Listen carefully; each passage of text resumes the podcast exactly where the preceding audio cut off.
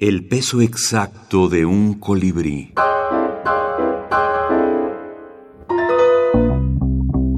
Minificcionistas de El Cuento, revista de imaginación.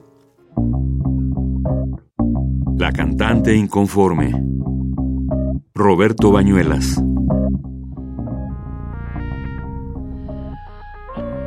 Mientras se arreglaba el maquillaje para el siguiente acto, Rinalda, soprano con bellos ojos y fea voz, lamentaba con amargura la exigencia de la profesión.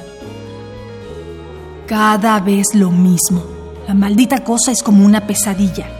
Si tienes éxito, debes volver a tenerlo. Y si no lo tienes, te vas a tu casa a tejer, cuidar de los perros, cuidar al marido. El cuento es una iniciativa de Edmundo Valadez.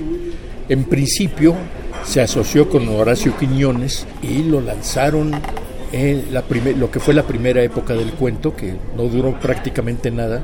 Realmente la revista dio el gran, el gran salto en su segunda etapa, una época que empezó en el 64, y ahí ya fue eh, solo, con gente que lo, que lo apoyaba, pero la revista era, fue siempre un, un hecho de Valadez.